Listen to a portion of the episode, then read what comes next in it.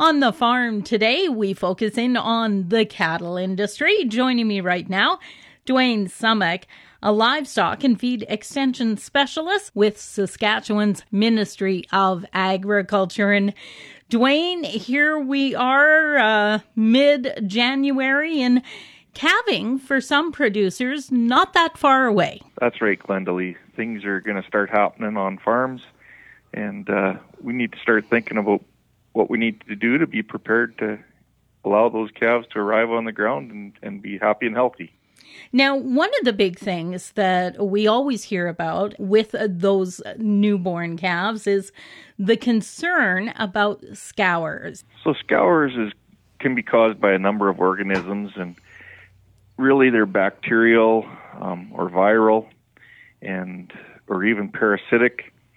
And the reality is that what we need to do is we need to try and keep the environment as clean as possible for those calves to arrive in. Let's delve into that a little deeper as as far as what we we should be doing uh, around the farm, around the ranch, in order to prevent scours. By feeding the cows in a place all winter where they're not calving, moving them to fresh ground to calve on, um, moving them out as out of that calving area as soon as you can, and uh, getting the, getting the calves into a fresh area.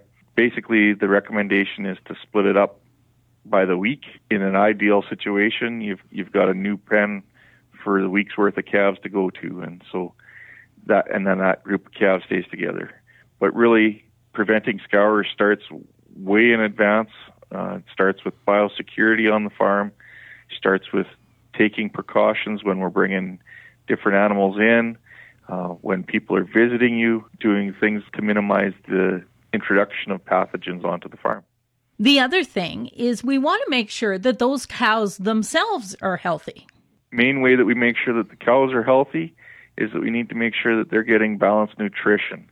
Um, prior to calving, we need to make sure that their vitamins and minerals are, are up to snuff, just like uh, we encourage people to take prenatal vitamins we want to make sure that we're giving our cows all the vitamins and minerals that they require and that their energy and protein status is good. And as a result, then they're able to make high quality colostrum. That colostrum is that calf's first line of defense against, and that provides the uh, passive immunity, and it also gets that calf off to a good start. Now, if we should have a situation where we do have a calf with scours, what should we be doing? With scours, we need to make sure that we know uh, what the causes are. And so there's some common bacteria that cause uh, scours in the first five days of life, and then there's another set of uh, viruses that cause the scours typically from day five through day four, through day 21, and then there's another set of organisms that are likely to have caused the scours if they're more than three weeks old. So that's our first step is to recognize how old the calves are when they've got it. Try it. second step is to identify have they caught it from their pen mates or or were they in a pen all by themselves and it's just it's ubiquitous to the environment it's just there and they've managed to pick it up um, was there an environmental factor that came into play were they outside and it got there was a big snowstorm come through and they got wet and cold. Um, we need to think our way through um, what it is that contributed to the cause.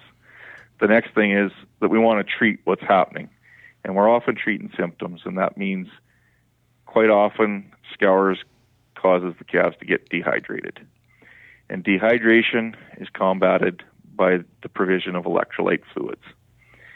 And so, as long as the calf can still suck, that's probably the best route is to administer electrolytes orally, to let them suck it out of a out of a bottle. Um, and the really important thing to note is that you don't want to use the same bottle for administering colostrum as you do for administering electrolytes. And you don't want to use a bottle for sick calves that you would then use for healthy calves. And you still want to make sure that you clean everything and disinfect it after every use. I've been talking with Dwayne Summach. Dwayne is a livestock and feed extension specialist for Golden West I'm Glendalee Allen Vossler.